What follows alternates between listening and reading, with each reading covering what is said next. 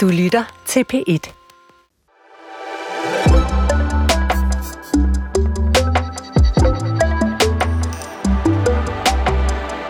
Fremtiden. For mig var det engang noget med robotter, røntgenbriller og rejser i rum og tid. Jeg er født i 1973, og de der forestillinger, det var sådan nogle, jeg havde som barn og som teenager. I dag kan jeg samtidig tage mig selv i at tro, at fremtiden allerede er ankommet. At kunstig intelligens bare er måneder væk fra at løse kræftens gåde. At Elon Musk og den slags typer selvfølgelig finder en måde at leve på Mars, og at det sker i min levetid. Og så også nogle gange, at jeg ikke behøver at lære sig til at affald, fordi ny teknologi nok fikser det hele. Her på Fremtiden på P1 er vi nysgerrige på teknologierne, opfindelserne og idéerne, der er på vej, men især på det liv, som måske kommer til at udspille sig imellem dem. Jeg hedder Mette Valsted Vestergaard, og i dag er jeg nysgerrig på fremtidens kriminalitet. Lad os øh, som sædvanligt lægge for med at høre, hvad chatbotten ChatGPT får ud af det, når vi beder den om at lave øh, det her tværsnit, som den jo gør, af hvad den finder på nettet, og så skrive et scenarium, der beskriver kriminaliteten om 100 år. Den organiserede kriminalitet har for længst opgivet traditionelle metoder som narkotikahandel og røverier til fordel for digitale operationer. Kriminelle grupper har etableret deres digitale imperier, hvor de specialiserer sig i alt fra cyberangreb og datatyveri til digital valutahandel og blockchain-kriminalitet. De mest magtfulde kriminelle organisationer har udviklet avancerede kunstige intelligenssystemer, der kan hacke og infiltrere enhver teknologisk infrastruktur. Grænser er blevet næsten irrelevante for den organiserede kriminalitet. Superkarteller opererer globalt og er i stand til at manøvrere frit mellem lande og udnytte internationale juridiske smuthuller. De har infiltreret regeringer, finansielle institutioner og erhvervslivet og udnytter korruption og bestikkelse til at bevare deres magt og indflydelse. Kriminelle organisationer har investeret tungt i robotteknologi og kunstig intelligens. Autonome droner og robotter udfører kriminelle aktiviteter herunder smugling, sabotage og overvågning. Selvom dette scenarie er dystert, er det vigtigt at bemærke, at samfundet og myndighederne også vil have udviklet avancerede metoder til at bekæmpe den organiserede kriminalitet. Det vil kræve internationalt samarbejde, avanceret teknologi og stærk politisk vilje at adressere de udfordringer, som den organiserede kriminalitet vil præsentere i en sådan fremtid. David Savsdal, øh, ChatGPT er øh, ret tit ret rosenrød i sin beskrivelse af, hvordan øh, fremtiden kommer til at se ud. Det er den jo faktisk ikke her, men den har dog lige brug for til sidst at understrege, at samfundet og myndighederne jo altså også har udviklet avancerede metoder nu, hvor de kriminelle har det. Vil du sige, at de danske myndigheder i dag er i stand til at, at følge med i bekæmpelse af den organiserede kriminalitet? Ja, skal man bide til bolle, så vil jeg sige nej, faktisk ikke særlig grad, når vi taler organiseret kriminalitet, især når vi taler den grænseoverskridende, mere globale slags, mm. og den, der bliver beskrevet her i det her, der skulle være et fremtidsindblik fra, eller kan man sige, perspektiv fra den kære chat GPT, som jeg jo mere synes lyder som nutiden, øh, så er vi rigtig dårligt stillet i bund og grund, når det kommer til de digitale, mere globale mm. former for kriminalitet. Vi fokuserer mere på, hvad der sker rundt om hjørnet herhjemme. Vi taler mm. meget om banderne, og mm. vi har meget fokus på hverdagskriminalitet, som er et nyt udspil, der snart mm. kommer fra politisk side den her klassiske kriminalitet, som vi altid har talt om. Så du vil sige, at, at, øh, at nationalstaten, grænserne faktisk er en, en hindring øh, for at bekæmpe den organiserede del af kriminaliteten? Ja, det er selvfølgelig for simpelt at sige det på den måde, men der er ingen tvivl om, at, øh, at øh, nationalstaten i form af den politik, som jo mest retter sig fra Folketinget af selvfølgelig mod danskerne og det danske forhold, den øh, tager jo meget seriøst det, der øh, handler om Danmark, danskerne og det, der ligger også på sinde, og det er meget sjældent noget af det, der blev opridset her for øh, ChatGPT, øh, på trods af, at det var det, der burde ligge også på sinde, for at være helt ærlig. Carsten Norton, øh, den nævner kunstig intelligens. Øh, det, det er meget sjældent, at den kunstige intelligens ikke nævner kunstig intelligens sjovt nok øh, i sine øh, scenarier. Hvor langt tror du egentlig, vi skal kigge frem, før en kunstig intelligens begynder at spille en rolle i, øh, i, i kriminalitet? Jamen, det skal vi nok ikke særlig lang tid. Altså, det plejer jo at være sådan med organiseret kriminalitet, at de ting, der øh, dukker op og kommer til at fylde noget i resten af samfundet, den, øh, dem finder de organiserede kriminelle typisk ret hurtigt en måde at udnytte på inden for deres egen verden. Findes det allerede? Åh, det tør jeg jo ikke sidde her og gætte på. Altså, men det vil da undre mig meget, hvis ikke der var nogen, der engang imellem prøvede et eller andet scenarie af på, øh, ja, for eksempel mm. ChatGPT, sådan som alle vi andre også gør med mm. alle mulige ting hele tiden. Mm.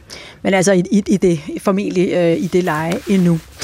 Vi skal lige have jer øh, præsenteret ordentligt. Øh, David Savsdal, kriminolog og lektor i sociologi ved Lunds Universitet, forsker i kriminelle bander og politiets arbejde i både Danmark og Sverige. Og så øh, Carsten Norton, som vi øh, hørte her øh, med os på en linje, sjov nok fra Sverige, fra Malmø, forfatter og tidligere kriminalredaktør på Ekstrabladet, øh, hvor øh, du jo, Carsten, har arbejdet særligt øh, med stofområdet øh, omkring rocker og bandemiljø og så videre, og så i øvrigt nuværende vært på podcasten Banderelateret, som man kan høre på øh, Podimo. Øh, det er og så... kan jeg lige tilføje journalist ja. på Frihedsbredet. Og journalist på Frihedsbredet, meget væsentligt. Tak for det. David Savsdal, øh, vil der være mere eller mindre organiseret kriminalitet om 100 år? Så vil jeg starte med et rigtig kedeligt akademikersvar. Det afhænger af, hvordan vi definerer organiseret kriminalitet. Ja. Øh, der er vi jo meget rundhåndet øh, mere og mere. Hvis du kigger på definitionerne i litteratur, men også i lovgivning omkring, jamen, så kan vi let runde 100 forskellige øh, definitioner. I den danske lovgivning, hvis man skal lidt til benet, så handler det meget om, at der er nogen, der arbejder sammen. Det handler lidt om størrelsen på beløbet, altså kan man sige, på rådet, der skal ud og tjenes ind. Det handler også om volden osv. Øh, men det er lidt svært at sige, hvad er egentlig organiseret kriminalitet. Øh, noget, jeg tror, man i hvert fald skal kigge ind i, det er den klassiske som der faktisk lidt bliver talt om her, de her superkarteller. Man får en idé om det der kæmpe store pyramide med en eller anden superboss på toppen. Det er ikke noget, man hverken nu eller fremtiden, tror jeg, får meget af. Meget mere består det af mere, eller større eller mindre netværk af mere eller mindre organiserede kriminelle. Mm. Så ikke sådan et eller andet, altså man ser for sig sådan noget Don Corleone i toppen, og, og så en masse Jamen, familier, eller hvordan det nu var organiseret i de der film, man ser præcis, ikke? Der, der er sådan en godfather bias ja. i det, som, øh, som selvfølgelig er der nogle steder, men det er bestemt ikke det, der, sådan, der driver det. Mm. Øh, I hvert fald ikke i den grad, som man har fra HBO med mere. Vi har jo vi har faktisk været meget i tvivl om, at vi skulle kalde det her program, og vi skulle kalde det fremtidens organiserede kriminalitet, fremtidens bandekriminalitet, fremtidens kriminalitet, fremtidens mafia, øh, netop fordi det egentlig er lidt, lidt svært at komme øh, for skoven under de der definitioner. Du arbejder selv med bandekriminalitet, ikke sandt? Blandt andet, ja. Og, og at, at det ikke, det må i hvert fald høre under organiseret kriminalitet. Det gør det, øh, men så er der også forskellige gradbøjninger der, ikke? Så kan man skrue den helt op til kartellerne, som ChatGPT også gjorde. Som er øh, hvad? Ja, det vil jo ofte være i, i Sydamerika, dem vi kender fra, øh, fra øh, Escobar og frem efter, ikke? Ja. Øh, I forhold til især kokain. Øh, hvad, hvad karakteriserer dem? Ja, det er, tror jeg faktisk, jeg sagde, det er ikke sådan meget handlet om, at de er øh, producenter af kokain, øh, som de så sælger til hele verden, mm. og i højere og højere grad sælger til hele verden, mm. da øh, forbruget af kokain er øh, godt stigende, mm. for at sige det på almindelig dansk. Mm. Hvor stort er problemet i, øh, omkring organiseret kriminalitet i Danmark, som det er lige nu? Jeg vil ikke mene, at det er øh, sønderligt stort, ikke? og det, det, det bliver jo ikke specielt sjovt for lytteren, når jeg skal sidde her og sige, hvad er så organiseret kriminalitet? Men øh, taler vi om bandekriminaliteten, som var en af de idéer til, hvad programmet skulle hedde, mm. så mener jeg, at det er langt mindre end øh, den tid og den plads, det optager i den offentlige debat herunder i vores nu snart øh, fjerde bandepakke. Må ikke også vi får en 5'er, en 6'er, en 7'er, en dejlig 8'er. Mm. Der er en eller anden fortælling om, at det er et gigantisk problem, og kigger man på øh, de hårde facts, så er det ikke rigtigt. Der er mange mm. andre former for præcis organiseret kriminalitet, finansiel kriminalitet, cybercrime-relateret kriminalitet, som er langt værre, mener mm. jeg, både for den enkelte borger, men også for samfundet. Mm. Mm. Og det kan vi jo lige vende tilbage til, især det her med cyberkriminalitet, som måske i virkeligheden, som du siger, har meget, meget større konsekvenser for os alle sammen, end, øh, end, end, end sådan noget bandekriminalitet og narkotikakriminalitet. Carsten Norton, øh, hvad siger du til det her med, med sådan, sådan en godfather-konstruktion, altså en stor bande, Mm, i Danmark, så, såvel som i, i verden om, om 100 år. Tror du på den, eller tror du også på sådan nogle lidt mere øh, ja, uorganiserede strukturer? Jamen, jeg, jeg har det nok lidt ligesom øh, David ridser op her, øhm, og det har jeg også fordi det er sådan set at den vej, det går allerede nu. Altså, hvis man ser på sådan de seneste øh, sådan store undersøgende journalistiske projekter på, på området, så øh, peger de for eksempel på, at de her traditionelle karteller, de er under pres, øh, de øh, møder konkurrence i form af mange mindre og mere sådan, hvad skal man sige, løst øh, sammenflettede netværk, der måske også er mere specialiseret. Mm. Øhm, det gør sig lige nu især gældende i, i Syd- og, og Mellemamerika, men hvis man så kaster blikket over mod Europa, så er det faktisk lidt det samme, der gør sig gældende. Den her forestilling om, at der er en hel masse kriminelle bander, der kappes om for eksempel narko- og hashimporten til Europa, jamen den er, kan man se, altså også fra de seneste Europol-opgørelser, den er ved at flyde lidt ud. Man ser mindre, meget mere specialiserede grupper, der samarbejder sådan med hinanden øh, om at få de her varer øh, fordelt rundt om øh, på kontinentet. Hmm. Er det et tegn på, at øh, den, den store abundance, altså der er masser til os alle sammen, så vi kan godt være gode venner og dele lidt, eller hvad? Det er i hvert fald nok en, øh, hvad skal man sige, en accept af, at det er her pengene er, og så mm. kan vi lige så godt samarbejde om det og få mest muligt ud af det hver især, i stedet for at, at strides med hinanden. Øhm, fordi det er jo karakteristisk for de her grupperinger, at de står over for en fælles modstander, nemlig politiet, der jo også bliver mere og mere avanceret i deres måder at komme efter dem på. Carsten, jeg får lidt lyst til at, at spørge dig, fordi hvis man har lyttet til din podcast bare en gang, øh, eller, eller læst lidt fra dine bøger, så er der ædermuk på nogle vilde historier. Hvad, øh, hvad, hvad er egentlig det vildeste, du har oplevet som, øh, som en del af dit arbejde med at dække den kriminelle underverden? Det ved jeg næsten ikke. Altså, det, det, det, det spurgte de mig jo også om til forberedelsen af det her program. Jeg har tænkt over det.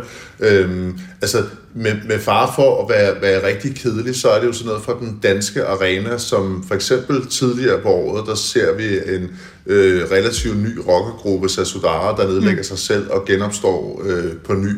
Altså, jeg ved ikke, om I havde tænkt sådan i mere personlig retning, men, men det er måske nogle af de ting, der har overrasket øh, mm. mig mest. Mm. Det er, når der pludselig kommer en eller anden form for sådan fuldstændig turnaround på mm. et eller andet i den her verden. Mm. Hvad med det mest mere personlige? Øh, det ved jeg man ikke. Øh, det, det, jamen, det vil jeg egentlig helst lade være med at svare på, tror jeg. det er så i orden, Carsten. Prøv at høre, øhm, lad os lige, lad os lige få, øh, få arbejdet os lidt tættere ind på, hvad det er for en form for kriminalitet, øh, vi, vi, vi taler om. Altså nu siger jeg, at det er organiseret kriminalitet, der er vi oppe i de der karteller, og de der meget store, der er nogle, øh, typisk så er der nogle, nogle bagmænd, og der er nogen, der organiserer noget, og de står selv for at distribuere noget, som de måske købe selv øh, øh, øh distribuere osv. osv. Hvis jeg nu skulle i gang med at, jeg, jeg vil gerne i gang med at begå noget organiseret kriminalitet, jeg kan se, det er en hurtig vej til at tjene penge. Hvor skulle jeg starte? Jamen, så er du heldig, for det er blevet meget lettere i dag, end det var førhen. Øh, og selvom jeg er fuldstændig enig med Carsten i, at man kan se, at der er kommet en eller anden form for strømligning i samarbejdet, så øh, hører man også øh, den modsatte historie. Så i hvert fald, hvis du kigger på Sverige, hvis du tager ned, som jeg har været en del gange, mm. øh, nede på sydkysten Spanien, nede ved Algeciras og Gibraltar, så hører man jo historier om, at meget volden foregår på grund af, at der er kommet øh, mindre spillere ind på markedet. Det vil sige, for at gøre det helt let at forstå, hvis du nu tænkte, jamen jeg vil da gerne ind, og nu, hvis vi taler narkotika eller andre ulovlige øh, ting og sager, jamen så kan du bestille det, skaffe det ret let. Førhen der skulle du kende en af de store drenge, øh, mænd på området, som du kunne kontakte her og spørge om, kan jeg få lidt fra dig, som jeg så kan sælge videre. Mm. Det er blevet meget lettere at få fat i ting, som man kan sælge. Så hvis I er en gruppe af øh, friske unge kvinder, øh, som tænker, nu skal I da i gang med at få opbygget et lille, øh, lille mini-imperie, jamen så er det da blevet meget lettere, simpelthen på grund af internettet, ligesom meget andet er blevet meget lettere. På altså så det du siger, så sidder der nogle personer i Sydspanien, og så kan jeg lige skrive på nettet et eller andet sted, hej, jeg, jeg er villig til at køre rundt i min bil og øh, levere nogle små poser med et eller andet i, og kan I, kan I få mig i gang? Ja, du behøver ikke at skrive, du kan bare gå ind og købe, øh, for at sige det som det er, ikke? og det er klart, Øh, så let er det ikke, fordi hvis du så begynder at sælge, så spredes rygtet hurtigt om, at der er kommet en ny spiller på markedet. Ikke? Det handler også om at have... Og det vinder jeg ikke en popularitetspris på. Nej, det er jo lidt det ikke. Så det er ikke, fordi jeg siger, at det ikke er farligt, men sådan, øh, du spurgte mig om, sådan, om man kan komme i gang med det, om mm. det, er, det er ved at blevet lettere, så sige, mm. det er det da helt bestemt. Mm. Og det har også et voldspotentiale i sig. Mm. Fordi dengang man havde de her karteller, hvor der sad enkelte godfather-bosser på ja. toppen, hvis du kalder dem det, eller store bander, HA, så var der en struktur omkring det, som ikke nødvendigvis er der nu. Nej. Men HA findes vel stadigvæk, og sidder vel stadigvæk på noget af det her marked, eller hvad? Ja, det gør de. Mm. Men øh, de kæmper jo også, så det er jo, der kan vi jo sætte den over til Karsten. Det er jo mm. noget af det, han ved mest om. Mm. Øh, hvorfor der også opstår voldelige konflikter mellem mm. banderne, når der kommer nye ind på markedet, eller vil nye ind på markedet. Hvad er det for nogle bander, der øh, dominerer i Danmark i dag, Karsten Norton? Det er jo dem, mange øh, kender navne på i forvejen. Mm. Altså, det er jo øh, de traditionelle øh, rockerklubber som Hells Angels og Banditos. Mm. Så er der de øh, nye, øh, kan man sige, Comanches, der tidligere hed Satudara. De skiftede navn her øh, i foråret. Hvad sagde du? Commanders, eller hvad sagde du? Comanches øh, MC, øh, ja, som, som er en, øh, hvad skal man sige, øh, next, next level af Sasudara, som, mm. som de hed før. Og så er der så Loyal to Familia, som øh, mange sikkert er klar over, Hells Angels er i konflikt med for øjeblikket. Mm. Øhm, og når, man nævner, når jeg nævner de fire her, så er det jo også fordi, det er dem, der er hovedaktørerne i det øh, mikrokosmos, som vi alle sammen kender, der udgøres af, af Pusher Street. Mm. Øhm, det, der foregår der, er jo som regel sådan lidt et, et sindbillede af, mm. øh, hvad der foregår i resten af samfundet, og mm. det, de konflikter, der er der, det er dem, der bliver trukket med ud alle mulige andre steder. Mm. Ja, den. Ja, jeg vil lægge til her i forhold til, hvad jeg mener med det her med, at det er blevet lettere, og der er kommet sådan lidt en, en myretue af, af forskellige aktører. Så det rigtigt, der er mange af de her øh, større bander, der stadigvæk er på området, ikke? men man øh, ser eksempelvis, hvis man taler med forsvarsadvokater, så er der eksempler på, at øh, vi har jo, kan man sige, en opgørelse, en liste over bandemedlemmer i Danmark, Øh, og det kan ikke være så godt, det er ikke så godt at stå på den. Du ved ikke, om du står på den. Øh, men hvis du står på den, og du øh, bliver taget af politiet og kommer øh, i retten, så kan du risikere, at du bliver mødt med øh, en påstand om, at du skal have dobbelt straf. Ja. Det ligger inden for det. Øh, og der er jo flere eksempler på, at der er, er nogle af de her, som så er kriminelle, men som er overrasket over, at de også er bandekriminelle. Ja. Fordi det er jo ikke sådan, de havde set på sig selv. Ja. Det, er der jo, det er der jo nogle interessante ting i. Et, øh, lidt interessant, fordi vi jo så har øh, siddende regeringer, ikke kun den nuværende, som sidder og, og insisterer på, at det her dobbeltstraf at har en afskrækkende effekt. Det er lidt svært at blive afskrækket af noget, man ikke kender til. Mm. Øh, to, det viser jo så, at øh, der var en opgørelse, den har de fjernet, den lå online, blandt andet på det, det kan rådets hjemmeside, men jeg kan ikke finde den mere, men jeg har selvfølgelig taget lidt screendom af den, hvor, man, hvor øh, Rigspolitiet har sagt, at man mente, man havde øh, rundt regnet lidt over 90 bander i Danmark. Øh, det inkluderer nok forskellige, hvad skal man sige, chapters af HA'erne, banditter mm. og med videre, men det er jo tydeligt, at der er jo nogen af de her bander, som så er mm nu er jeg fra Nyborg af, sådan uh, Nyborgs uh, hårde drenge, uh, der har så været rockere der, men forstår jeg mener, mindre byer, hvor der er nogen, der bor, som egentlig ikke ser sig selv som en bande, men som samfundet Det er dem, vi kaldte plastikrockere i gamle dage. Hvad ved jeg, ikke? Ja. Men det, pointen i det, det er, at det er jo, når vi så taler om organiseret kriminalitet, som bandekriminalitet er, at så er det svært nogle gange at have den samtale, fordi der er nogen, som vi ser som organiseret, som jeg tror, min mormor, hvis vi snakke med hende, så vil hun sige kartellerne, hun vil tænke HR'en og så videre. Ja. Men i faktisk i samfundets øjne, så er der også meget mindre grupperinger, som ja. vi taler om, som organiserede ja. kriminelle. Ja. Så på den måde bliver den her samtale lidt forplumret. Det bliver, det bliver lidt uh, flapsi-hapsi uh, helt akademisk set, fordi definitionen uh, ikke er, er lagt helt fast. Ja, ja. lad os holde fast i det, som uh, de, de almindelige mennesker, skulle til at sige, altså folk derude tænker, ikke som folk, der, der er vi virkelig stå- gode til kriminalitet. Vi stoler, det, vi stoler ja. på, øh, på din forskning til at, at fastlægge terminologien øh, lidt mere skarpt, end øh, den er for nærværende. Der er jo noget, der, i ChatGPT's øh, scenario er der jo også noget med det her med, at, øh, at, at organiseret kriminalitet infiltrerer øh, forskellige andre egne af samfundet. Og det har vi faktisk haft en, øh, et eksempel på for ikke, for ikke så længe siden. Lad os lige prøve at høre. Aarhus Havn, der er den største erhvervshavn herhjemme, er til synlædende infiltreret af personer med tilknytning til rockergruppen Hells Angels.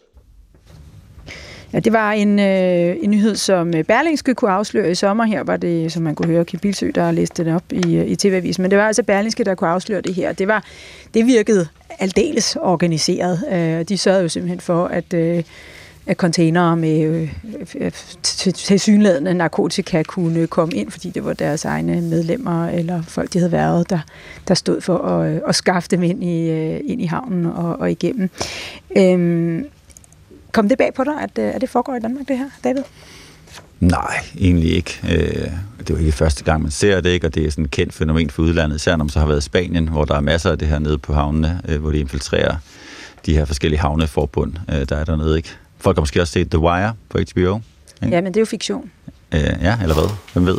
Han er meget rost for, at det er meget etnografisk i sig, mm. øh, i sig selv. Ikke? Men nej, det gør det ikke så meget, men det som, det, som der er rigtig spændende i det, så kan jeg sige, øh, kan jeg lige pitche lidt, hvad jeg selv sidder og laver nu her sammen med min gode kollega Henrik Vi øh, inde på Københavns Universitet, hvor vi sidder og tænker meget over, øh, hvordan at der er sket en stor ændring i kriminaliteten, apropos fremtidens kriminalitet. Mm. Og det er, at vores klassiske idé om, at kriminalitet er noget, der sker ude i skyggerne, mm. langt væk fra samfundet. Det er noget helt anderledes end det, vi andre er. Mm. Det, er det, er noget, det er væk fra det lovlige. Det er nok en forkert måde at tænke på det på, og det her det er et glimrende eksempel på det. Kigger man på, og jeg ved, at Henrik har været herinde, det er jeg mange gange at fortælle om det her også, kigger man på eksempelvis kokainen, hvordan den kommer ind, så går den ikke på den her klassiske, lidt Netflix-agtige idé om, at sådan et, et, et lille faldefærdigt fly, der flyver fra Mexico ind i, til, til Miami, øh, altså uden om politiets radar og så videre, så videre. Det er ikke det, man gør. Det går direkte ind i midten af samfundet, der hvor der er mest legal handel, der hvor der er mest tryk på, og derfor så går de direkte ind i de største havne, for der ved de, at der har folk, kan man sige, ikke tid, overskud mulighed for at kontrollere alting. De smider kokainen ind i en container med bananer, som er lidt fordærveligt, og derfor har brug for at blive sendt hurtigere afsted. Så meget, og det handler ikke kun om kokain, det handler om meget kriminalitet. Meget kriminalitet, og meget af det, som bliver fremtidens kriminalitet, tror vi, tror jeg, handler meget om, at det på en eller anden måde kamuflerer sig op af det legale. Ja. Det er svært at kende forskel på, ja. på det. Må jeg give et eksempel? Ja, jeg ved, meget gerne. Meget. Nej, ja. det må meget gerne. Øh, vi kender alle de her romance scams, ikke? Øh, snart så går min øh, kære hustru sikkert fra mig, ikke? og så bliver jeg gammel og sølle, og så sidder jeg der på nettet og håber på, at nogen, der vil elske mig. Mm. Øh, og det er der så en, der viser sig at gøre. Vi sidder og har en øh, øh, snak sammen, og så skal jeg lige betale nogle penge, og, mm. og pludselig så øh, har min lyst til at få mig en, øh, en ny dejlig kone eller kæreste, sådan kostede mig flere hundrede tusind. Mm-hmm. Øh, For der det, er altid en eller anden søster, der lige skal opereres, det, og det, alt muligt mærkeligt. Det er jo præcis. bare et avanceret Nigeria-brev, ikke? Jo, jo, men der er meget af det her. Mm. Der er rigtig meget af det. Rigtig meget cybercrime handler om på en eller anden måde at, at, at udgive sig for at være din søde bankrådgiver, der mm. ringer, din søde politimand, der ringer, en potentiel kæreste. Finansiel kriminalitet er defineret ved, vi kan tage den her Cumex-skandalen, hvis folk kan huske den, altså den her udbytteskandalen, mm. hvor det jo ikke handler om, at det sker ude i skyggen, det sker mm. i midten af samfundet. Så rigtig meget og så, altså, det læner sig så tæt op af det legale, at det, det er svært at se Det er det, der gør det ekstre- ekstremt svært. Det, der gør det svært for politiet, og det gør det svært for os, den, øh, den nu snart 65-årige David Savsdal, når ja. jeg sidder der og vil finde kærligheden. For jeg kan ikke se, er det ægte kærlighed? Nej eller er det en bandit? Ja. Det er svært at vide. Carsten Norton, lad os lige vende tilbage til den der infiltrering øh, af, af, af det organiserede, den organiserede kriminalitet i, øh, i samfundet, altså med, med eksemplet fra Aarhus Havn. Kan du, har du andre eksempler på, at, at organiseret kriminalitet på den måde har infiltreret samfundet? Ja, hvis man træder sådan et, et skridt ned af, af, af stigen, så kan man sige, at sådan noget som bilkloning har jo været kendt i mange år. Øhm, og det indebærer jo næsten også altid en eller anden form for infiltrering, fordi for at kunne øh, svinde med især meget dyre biler, så er man sådan et populært sagt nødt til både at have en, øh, en synsmand og en fra et forsikringsselskab, og så videre, for at kunne udføre øh, sin, sin svindel. Ja. Så, så der er jo masser af steder, hvor man sådan har en, en mindre infiltration, end, øh, end den, vi taler om der. Mm. Mm. Ja, ja. Jamen, vi kan tage det. Nu er du også i Sverige, Carsten, ikke? Et, et, et ret fremragende eksempel, der øh, så kom, øh, ja, der kom frem her for et par måneder siden, det er jo, at man øh, mener, at de kriminelle bander i Sverige har infiltreret, eller skal det Spotify, hvor de øh, via klikfarme får folk til at øh, gå ind og promovere deres egen gangsterrapper, som jo er med i bander. Det, det er jo, hvis man skal være lidt ærlig, genialt på to måder.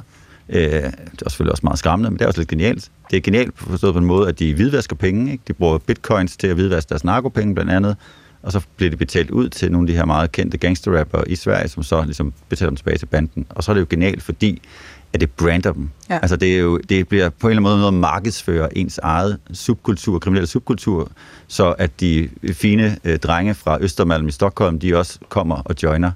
Og det er jo... Meget svært at se, hvor det, den kriminelle handling består i det der skam, ikke? Det er det. Ja. Men, men det, og, så, og det, der jo gør det meget mere, synes jeg, øh, at det med fremtiden, ikke? Og det der havne og, og ja. stoffer, der kommer ind, old news, ikke? Ja. Men det kommer også til at fortsætte.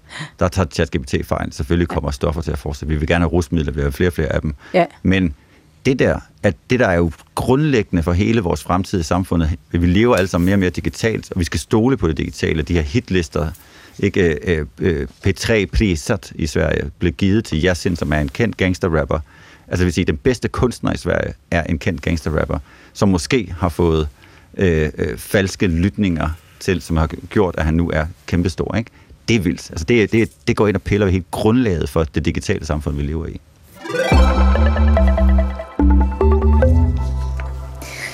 Det var øh, David Savsdal, der øh, påpegede dette. Han er kriminolog og øh, lektor i sociologi ved Lunds Universitet, og med os i dag til at prøve at tale om fremtidens organiserede kriminalitet. Med os er også Carsten Norton, forfatter og tidligere kriminalredaktør på Ekstrabladet, med særlig kendskab til rocker- og bandemiljøet. Nuværende vært på podcasten Banderelateret på Podimo, og øh, journalist på Frihedsbrevet, så fik vi lige den med, Carsten. Øhm, nu, øh, skal vi kigge, nu skal vi, er vi begyndt at tale fremtid, nu skal vi tale mere fremtid. Øhm, vi starter lige med en, øh, en, lille, ny, en lille lynrunde om, øh, om det der scenarie, vi fik læst højt før. Nu nævner jeg nogle af elementerne, og så siger I ja eller nej til, om øh, I tror på, at det her er en realitet om 100 år. Superkarteller opererer globalt og har infiltreret regeringer og udnytter korruption og bestikkelse til at bevare deres magt og indflydelse. Hvad tror du, David? Er det, kun, er det kun ja eller nej? Ja. Øhm, ja. Kan jeg sige det? Ja. Du må godt ja, uddybe lidt. Ja, okay. Ja, men, ja, men altså, det, det sker jo allerede, så det handler om, hvad man mener med... Jeg tror ikke på sådan et, den der idé om sådan super stort et kartel, ikke? men altså, de, de har jo allerede infiltreret forskellige stater. Altså, øh, Guinea-Bissau i Vestafrika er jo sådan det, man kalder en narkostat. Ja. Øh, øh, så, så, så jo, det sker jo allerede. Autonome droner og robotter udfører kriminelle aktiviteter herunder smugling, sabotage og overvågning. Carsten Norton, ja eller nej? Øh, ja, og det ser vi jo allerede. Altså øh, for eksempel det? med, ja, vi ser jo for eksempel undervandsdroner, der ja. smugler stoffer mm. øh, fra Syd- og Mellemamerika. Vi ser også i mindre skala, altså helt almindelige droner blive brugt til at, at, at levere stoffer af forskellige slags. Så ja, det tror jeg absolut.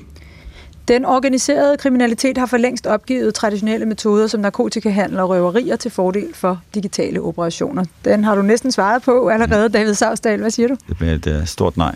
Ja. Der vil altid være den anden form. Ja, det der er, øh, der er pointen.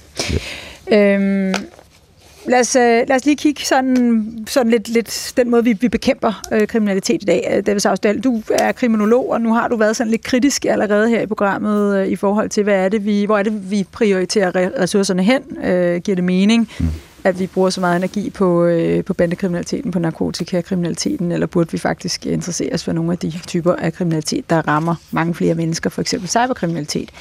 Hvor vil du sige, man skal øh, gribe ind, hvis man nu gerne vil bryde de her banders øh, fødekæde i forhold til at rekruttere medlemmer og for den sags skyld kunder? Ja, yeah.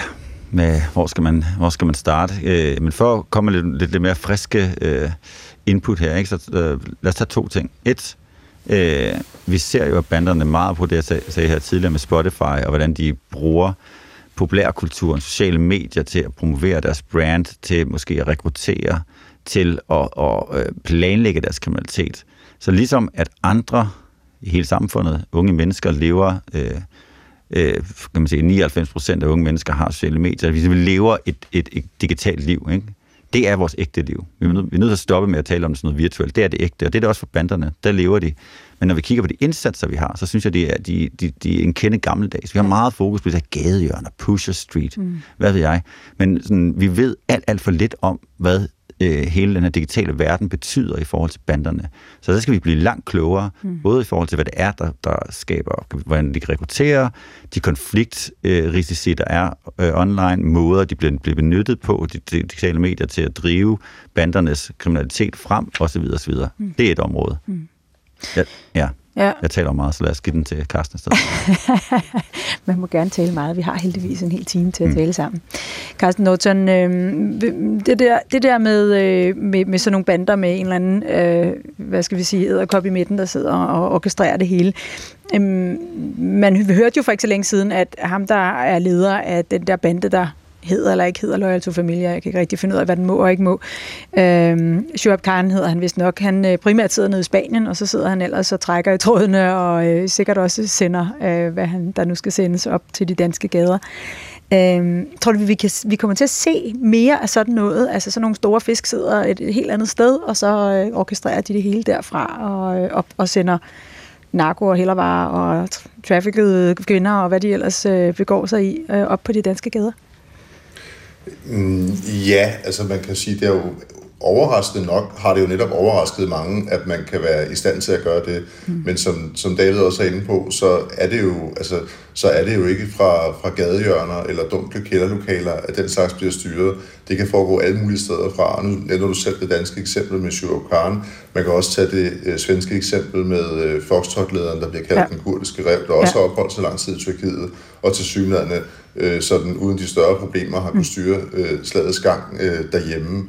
Øhm, om man så har en fordel ved at være i, i, i nærområdet eller ej, det skal jeg ikke kunne sige. Men altså, vi kan i hvert fald konstatere, at det er ikke nogen hemsko at sidde på afstand og styre de her ting. På nogle måder kan man måske lige frem sige, at det er en, det er en, øh, en fordel. Er, er, er, Og så, det, er, er det det, der gør, at altså det, det virker jo som om, at politi og efterretningstjeneste for eksempel i Sverige er en lille smule rødvild lige nu. Øh, er, er, er, det, er det en af årsagerne til, at de øh, har det svært ved at, øh, at, at få styr på, på den bandekonflikt, selvom den dog er ja, det, lagt lidt altså, til ro i det, øjeblikket?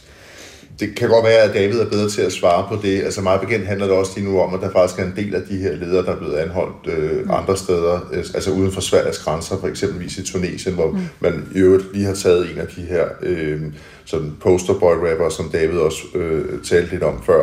Det lægger selvfølgelig en eller anden form for dæmper på konflikten. Mm. Øh, men så vil jeg nok også sige, og det øh, kan David også måske sige mere om, at altså, i, i Danmarks tilfælde, så står vi jo også uden for Europol-samarbejdet. Det betyder, at vi sidder sådan lidt og, og piller i egen navle, mm. i stedet for at se ud over grænserne, hvor, hvor mange af tingene jo i virkeligheden foregår. Mm. David Savsdal, et er, at vi sådan er lidt hæmmet i Danmark, fordi vi øh, ikke er en del af Europol-samarbejdet. Det, det behøver vi ikke at diskutere her, om vi skal eller ej, for det kan, det skal de tage sig i, øh, i, i pæt-debat.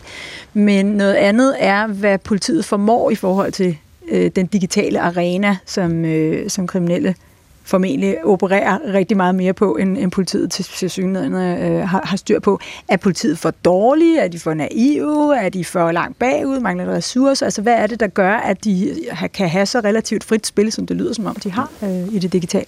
Ja, nu har jeg jo her sidste på turneret lidt med lidt politikkritik her, så nu vil ja, jeg, du kan sådan, forstå. Ja, ikke, så nu vil jeg lige øh, være lidt mere sådan, øh, generøs og, øh, og sød ved politiet, øh, fordi jeg tror, at de er lige så dårlige som alle andre. Altså det, man skal jo huske på, hvor meget det i bund og grund er kommet bag på os, hele den her digitalisering. Altså personligt havde jeg nok en øh, naiv forestilling om, at de var en lille smule bedre til det end mig. Det var derfor, de var Ja, politiet, de og jeg ikke Ja, var. ja, men det er det også. Ikke? Men, men det, jeg mener, det er, at for at kunne ligesom at sætte det her i en kontekst, så skal man jo huske på, nu er jeg jo snart 40 år gammel, ikke? og jeg er jo, så jeg er helt overraskende for nogle folk, så har jeg jo faktisk, så voksede jeg jo ikke op med mobiltelefon, før jeg var sådan 12, 13, 14 år, eller sådan noget. Der kom, fik jeg sådan en gammel Alcatel, man kunne ringe ind og få 100 kroner sat på, og så kostede en sms en 10'er. øh, pointen er, at det er sket så hurtigt, ikke? Så, så, og, og vi i Danmark, vi er jo verdensmester i digitalisering, altså vi, vi, vi fyrer den i hvert fald max af. Ja. Øh, men, men, men hvad det ligesom betyder i forhold til kriminelle muligheder, og Carsten sagde det tidligere, det er jo, kan man sige, de dygtige kriminelle, ikke? de er direkte på det her. Det her Ja. Spotify-eksempel, jeg gav, det, det er jo et fremragende eksempel. Det? Og det siger jo også Ja. i Sverige, at, øh, at, at de indrømmer jo, at øh, de mener, at den me, altså, øh, indkomsten mest af alt ikke kommer fra narkotika, mm. som jo folk altid tænker, bandkriminalitet det er narkotika, og så er der lige noget andet. Mm. Men der, der har de allerede ændret sig, apropos hvad ChatGPT også sådan tænkt, tænkt på her. Ikke? Så det er blevet digital, digitaliseret på forskellige måder. Ikke? Men, vi, men vi er ligesom blevet overrasket over, hvor gode vi har været til at udvikle nye teknologier, teknologier og implementere dem, men så har vi ikke som samfund i forhold til de kontrolinstanser, der er brug for, i forhold til den viden, der er brug for, i særlig grad i forhold til organiseret kriminalitet, der har vi ikke været lige så gode. Og dansk politi gør deres bedste. He- Hele den NSK, altså øh, øh, den øh, nationale kreds eller afdeling for særlig enhed for særlig kriminalitet, fremragende øh, øh, øh, opfindelse. Det er sådan en dansk FBI-model. Og der begynder man at kunne få de her kompetencer, så man kan så opbygge mm. viden og indsatsmuligheder i forhold til det her. Ikke? Men vi er startet sent, øh, og vi øh, halter bagefter, og det er jo også den klassiske katten efter musen. Ikke? At kriminelle, på grund af, at de ikke er bundet op af de samme lovgivninger, der er ikke noget, der skal i høringer osv. Så, så hvis de får en god idé, så kan de løbe efter den, og sådan fungerer det desværre ikke for samfundet. Så vi har altid lidt bagefter, men vi er, vi er noget bagefter, mm. for at sige det på. Mm. Så altså, øh, der er et, øh, en efterspørgsel efter det, som øh, man ikke må efterspørge, og det øh, er de kriminelle så beredvilligt øh, til tjeneste med, og vi kan ikke rigtig dæmme op for det, fordi de agerer i det digitale, og vi render rundt efter dem ude nede på gadehjørnerne. Øh, der er ikke nok ressourcer, vi ved ikke rigtig, vi, de, vi kan ikke rigtig øh, finde ud af at bekæmpe dem øh, grænseoverskridende, blandt andet på grund af vores Europol-forbehold. Ja. Der er jo den mulighed tilbage, som man nogle gange diskuterer, det tror jeg da særligt er i dine kredse, øh, David øh, Savsdal, du er kriminolog, mm. at man afkriminaliserer. Det er- kommer altid op, når, når de nu skyder hinanden hen i Pusher Street. Ja. Lad os nu afkriminalisere, øh, eller ligefrem legalisere øh, hash for eksempel. Ja. Er der, øh, er der evidens for at tro, at det vil øh, tage brøden ud af, af den organiserede kriminalitet, hvis man legaliserede hash for eksempel, som jo har været en stor genstand for mm. konflikt? Ja, det evidens er der ikke. Altså, du har ikke beviset, som peger på det. Men den måde, jeg altid træder ind i debatten, og jeg er jo, jeg er jo meget øh, pro-legalisering, øh, og særligt på grund af det, du nævner her, i og med, at jeg mener, at der er ting, der peger på, også det, som jeg normalt ofte er kritisk over for til politikerne, men mavefornemmelsen, synes jeg også siger, at hvis det er, at du går ind og afmonterer noget af det, der er det centrale del af forretning, så vil det måske i hvert fald, måske ikke på den lange bane, men på den korte bane, gå mm. ind og gøre det sværere for dem. Mm. Så jeg synes, der er mange gode årsager til det. Det sted evidens er der måske ikke, men jeg... Øh, indikator så. Indikator, men også, også det, der jo er, er sjovt. Vi lever i en verden, hvor at hvis der er, man går ind og siger, men kunne det her være noget, vi skal snakke om? Kunne det være en mulighed? Så bliver man mødt af, af modstanden, som jo fremlægger nul evidens heller, men som mener, at udgangspunktet selvfølgelig er, at det moralsk rigtige, det mm. er at have det kriminaliseret. Mm. Øh, og det synes jeg er et stort problem. Så jeg vil det klart mene, at der her, i og med at vi kunne gå ind, hvis vi gik ind og afkriminalisere og legalisere det område, jamen, så vil vi kunne ændre spillereglerne for de øh, kriminelle aktører øh, på en måde, som gjorde, at man kunne komme lidt længere øh, foran, eller hvad skal sige, komme tættere på dem i forhold til de andre udviklinger. Mm. Så jeg synes, det er en øh, øh, kort sagt fremragende idé at gøre. Mm. Hvad med, hvad med den måde, vi straffer dem på? Øh, nu har vi alle sammen siddet øh, med blikket stift rettet på en, øh, en serie om et fængsel på, øh, på DR øh, de senere uger huset. Eller der har vi måske ikke alle sammen, men nogen har, og det virker jo ret barsk for det første, og, øh, og, og det er barsk også i virkeligheden. Øh, og der er personalemangel, og der er hårde fanger, og de bestemmer rigtig meget, og det ser ud som om, de også har et rigtig godt rekrutteringsgrundlag inde i, i fængslerne. Øh, gør vi noget godt ved, ved den straffeform, vi har i dag, mener du? Nej, det synes jeg ikke. Øh, og det er ikke noget, jeg, jeg synes. Øh, kigger man på, eller bare synes. Her øh, i øh, år var det, er der lige kommet en ny vinder af det, der hedder Stockholms Priset i kriminologi, altså Stockholms prisen for kriminologi, som er sådan et forsøg på at lave en Nobels, pri, mm. Nobels øh, pris i kriminologi. Den blev sidste gang givet til en amerikansk-meksikansk kvinde, hvis navn jeg har glemt nu her, beklager meget, men som har, har lavet studier, som viser, at hvis man som samfund går til kriminaliteten med hård hånd, så skaber man mere vold, end at man faktisk øh, øh, formindsker. Og det er jo en meget øh, øh, snørklet måde at sige på, at man skal huske på, at den her sådan, tough on crime, noget smide folk i fængsel, sørge for, at forholdene er dårlige i fængsel, mm. det kan være med til at gøre det værre mm. og ikke bedre. Og det er også derfor, jeg ofte, og nu skal det ikke blive noget pæt debat eller noget andet, men det er derfor, jeg ofte er, er kritisk i forhold til det. Det er ikke, fordi jeg synes, det er synd for de kriminelle, men det er fordi, jeg er bange for, at man er med til ja. at øh, bære ved til bålet og gøre ting værre, i stedet for faktisk at forbedre Vi prøver jo at lave en, et, en, en fremskrivning ind i, i fremtiden, og det er klart, at den måde, vi, øh, vi håndterer de kriminelle, der er nu, vil også have en, en indflydelse på, hvordan øh, mm. fremtiden vil se ud for, mm. for, for, for øh, den kri- ja. Øh, organiserede kriminalitet.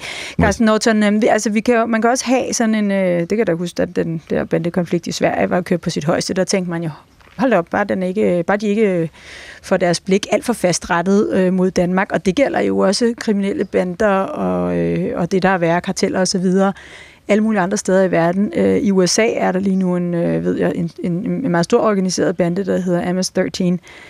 Hvad er det for en, en bande, Carsten Norton? Øh, og, og, og, og bagefter kommer jeg til at spørge dig, kommer de nu også her og, øh, og invaderer Danmark?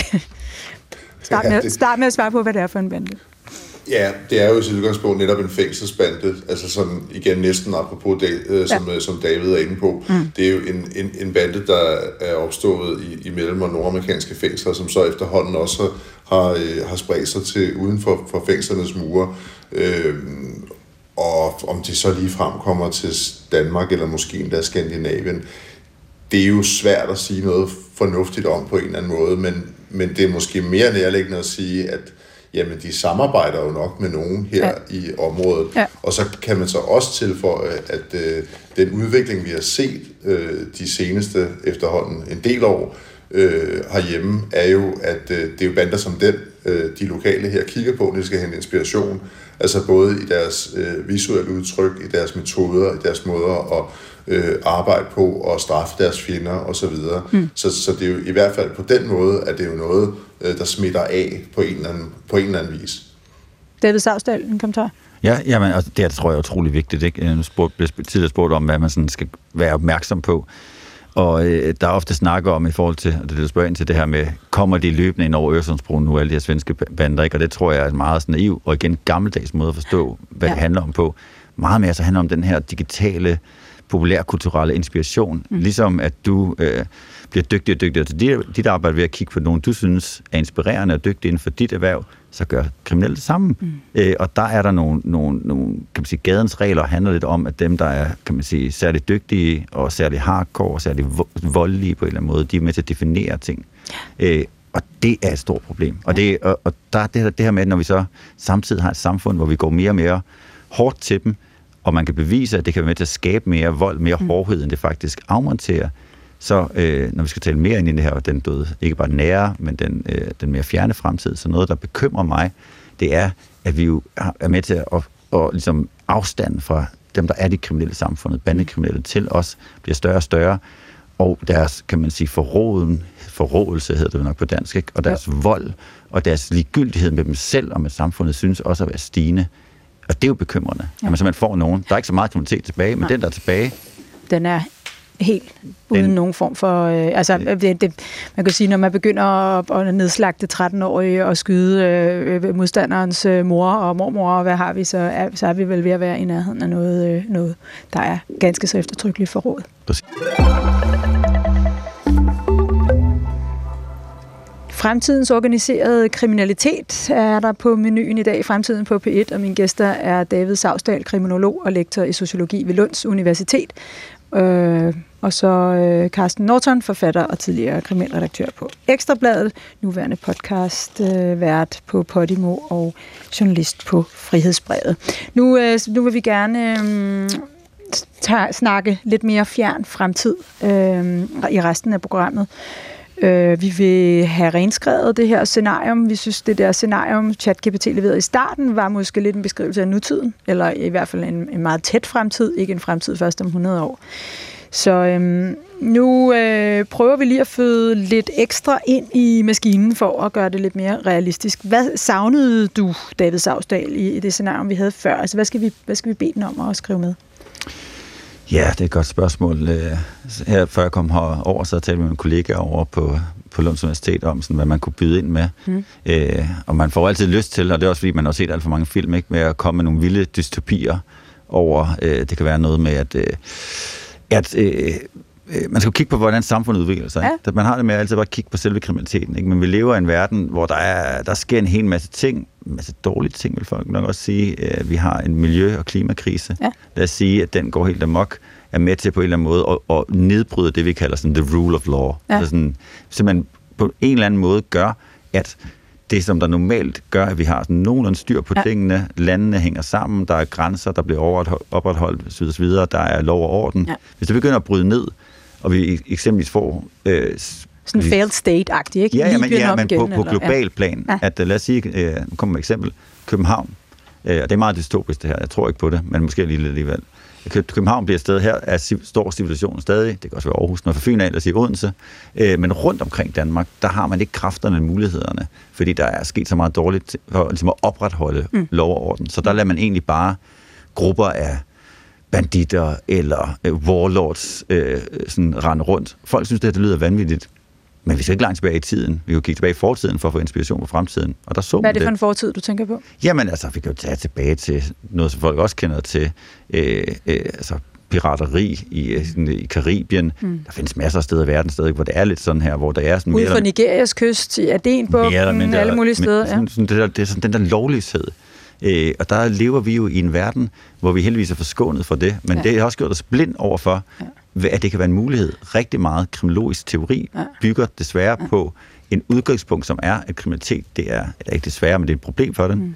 er en undtagelse, noget der sjældent sker, at øh, staten er positiv og god. Hvad sker der, hvis, hvis det her puslespil falder fra hinanden? Hvis der er for få, der anerkender staten som Præcis. den autoritet, den har. Nu spørger, øh, nu spørger de ude regien, hvad skal vi føde ind i maskinen? Hvad er det, du gerne vil have ind i maskinen? Jamen, det, det skal være noget omkring det, ikke? At øh, jeg synes, øh, den... Ned, øh, en nedbrydning af samfundets ja, ja, autoritet på en eller anden måde? Ja, ja, men det er, det, at, det, det er derfor, jeg er glad på universitetet, sådan glad øh, forsker undervis på universitetet, ja. det er, at jeg kan høre, at maskinen ikke er god til at, at, at tænke ud over de begrænsninger, der ligger... Det er ligger, faktisk ikke, nej. nej ikke? Så, så den producerer bare mere det samme, og så siger den bare... Laver det bliver, en opsamling, det er rigtigt. Det bliver lidt værre, ikke? Det er rigtigt. Ikke? Men, men indimellem får vi pirret den til at, at give et, øh, et fornuftigt ja, ja, fremtidsscenarie. Men mere det der, hvad, hvad siger du, Carsten Norton? Hvad manglede du i det scenarie, som vi skal have, have, have puttet ind i maskinen?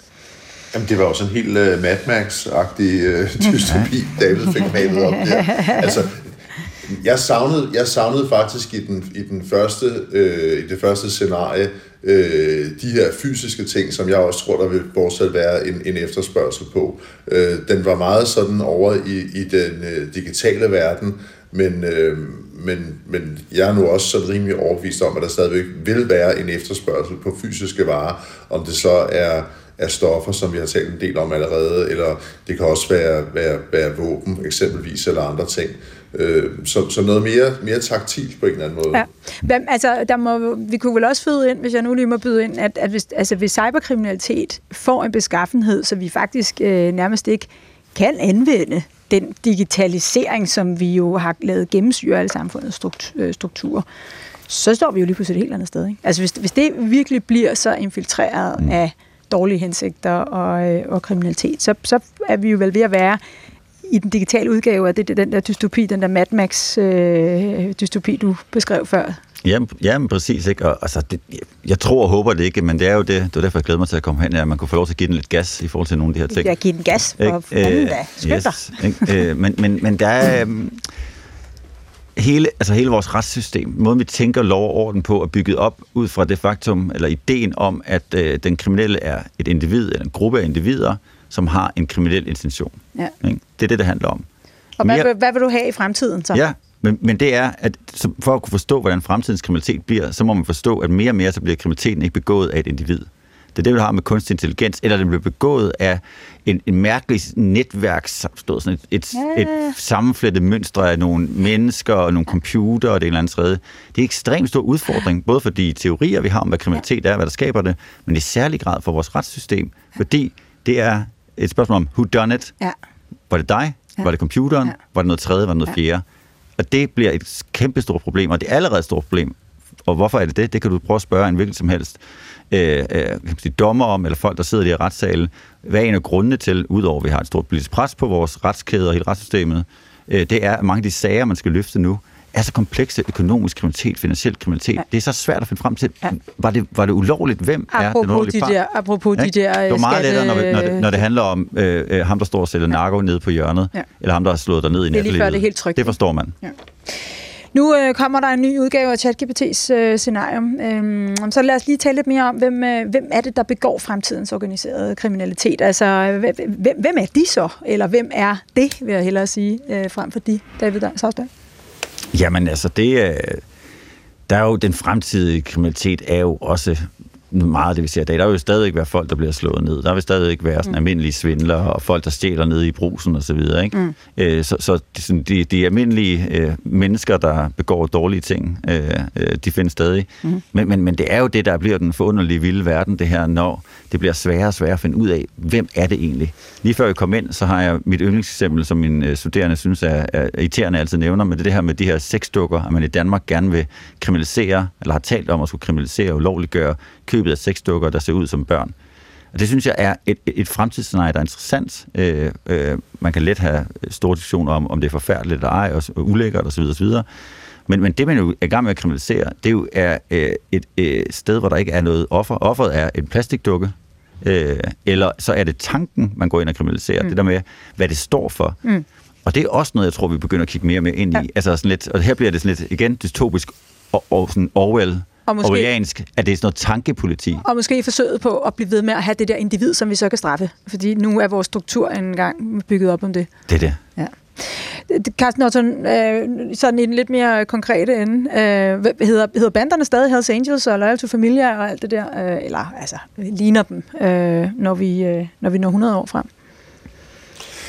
Det har jeg så på en måde svært ved at forestille mig. Mm. Altså, vi kan jo allerede nu se, at der sker rigtig mange ting, der, der peger i nogle forskellige retninger. Ja.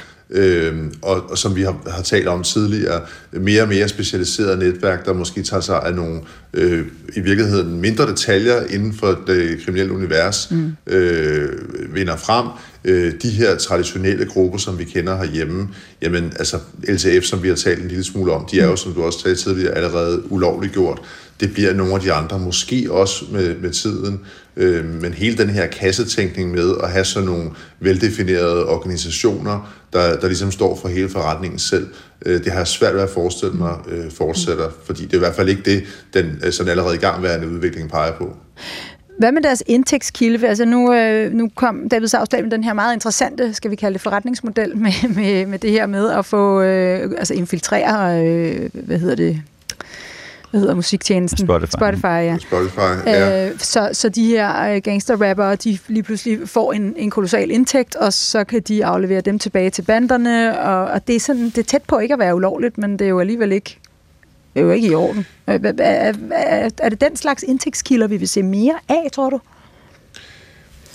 Man kan næsten heller ikke forestille sig andet. Altså, øh, det er jo rigtigt, at, at øh, man automatisk tænker på stoffer, som jo også er en, stadigvæk er en stor indtægtskilde for organiserede kriminelle. Mm.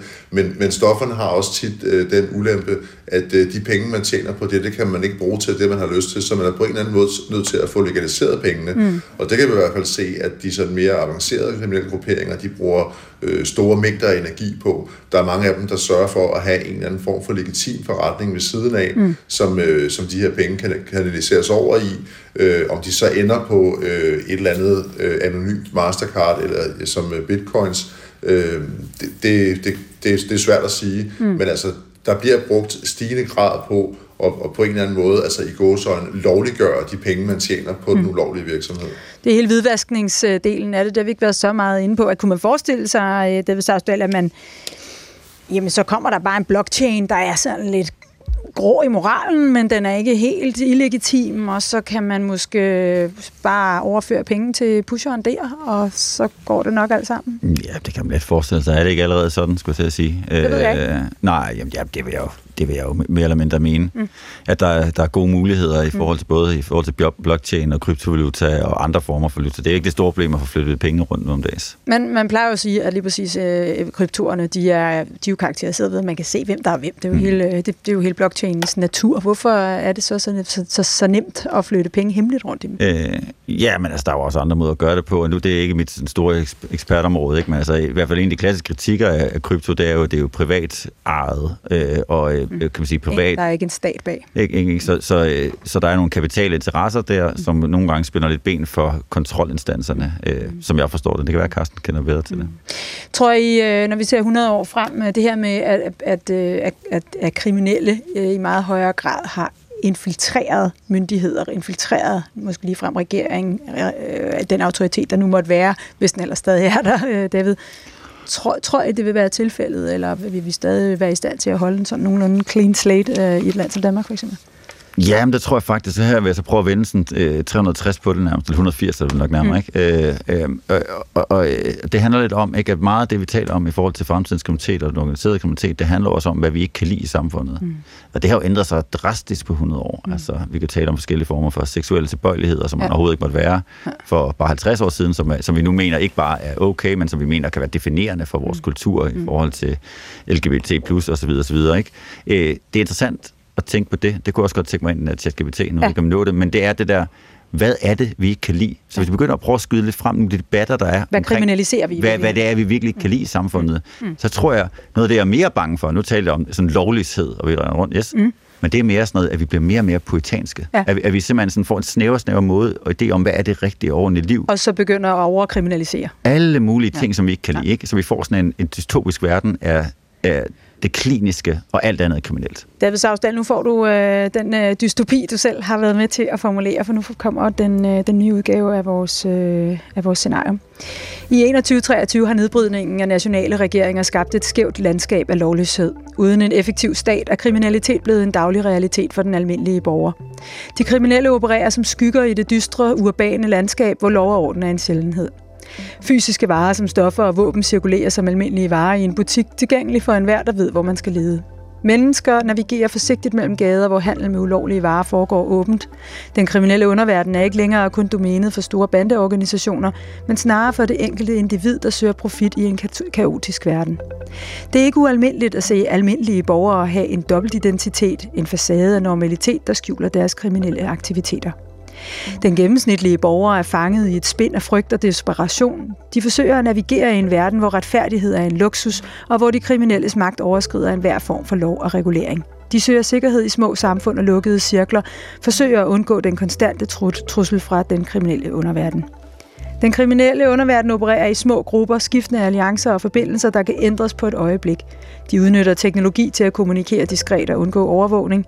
Deres aktiviteter spænder fra handel med narkotika og våben til menneskehandel, og mere alt sammen skjult under lag af hemmeligholdelse og falske identiteter. For den almindelige borger er fremtiden præget af en konstant følelse af usikkerhed og magtesløshed, mens den kriminelle underverden trives i de revner, der er skabt af sammenbruddet af traditionel regering og lovgivning. Hold da kæft. Og rent der. Det er også dig, der sidder der og er så dystopisk, David Savsdag. Ja, ja, ja. Hvad, synes, hvad, hvad, hvad siger du til det? Den kan man ikke ringe til en eller anden uh, instruktør? Børnetelefonen, eller? Ja, med et eller andet, om de er klar til at lave filmen. Uh, jeg vil sige, det der er sket nu her, det er jo, det er jo gået fra uh, slemt til værre. Ja. Uh, så i stedet for, at vi er blevet klogere, så er vi klart blevet dummere, for det der tror jeg var et endnu dårligere bud på, hvordan fremtiden ser Hvorfor? ud. Øh, jamen, fordi den, øh, den tog det, øh, øh, min sådan lidt dystopiske Waterworld, eller sådan mm. øh, Maxman, mm. eller hvad, hvad hedder det? Og, og tvang det ned i en fysisk Ja, Ja, ja, ja, så, ja. så hørte jeg også andre fortælle, ja. nogle gange, når, når, når nogen tæller tilbage til ja. en og fortæller, hvor, hvor dum man er at høre ja, på, så ser man, at det er måske lidt, sådan lidt over grænsen. Ikke? Carsten Norton, hvad, hvad siger du til den her, øh, den her fremtid? Jamen, der var jo store del af det, man kan sige. Det, det lyder netop mest som noget fra en, øh, en, en B-film. Men altså, der var også nogle elementer i det, som jeg egentlig synes var, øh, var rimelig realistiske. realistiske. Hvilke? Altså, jamen, det var for eksempel det her med, med kommunikation, krypterede tjenester ja. og lignende. Altså, ja. der, var, der var lige en passage der, hvor ja. man kan sige, ja, men det, det er jo nok rigtigt nok. Men altså, man kan også sige, at i det scenarie, der blev listet op her, der har man jo øh, sådan på den helt store sådan, klinge har man jo fjernet alt det gode, altså alle de gode intentioner er væk. Alt, alt sådan den tillid, som øh, vores nuværende samfund er baseret på, var jo trukket ud af det, og så var der kun det dårlige tilbage, og det er jo et eller andet sted sådan lidt svært at forestille sig, at det skulle kunne få overtaget mm. på den der måde. Mm. Mm. Hvad, øhm, hvad kunne du, hvis du skal lægge et mere optimistisk syn på, på fremtiden, Carsten Norton, hvad, hvad, hvad, kunne, øh, hvad kunne være den ting, der, øh, der, der ændrer det i positiv retning?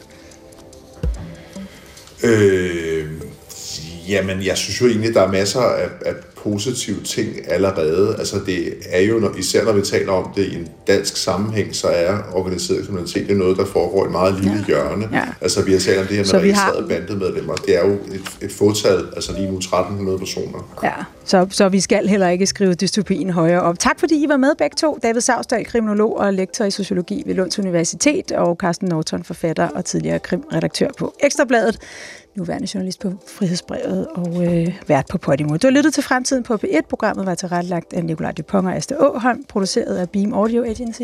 Jeg hedder Mette Valsted Vestergaard. På genhør i næste uge. Gå på opdagelse i alle DR's podcast og radioprogrammer. I appen DR Lyd.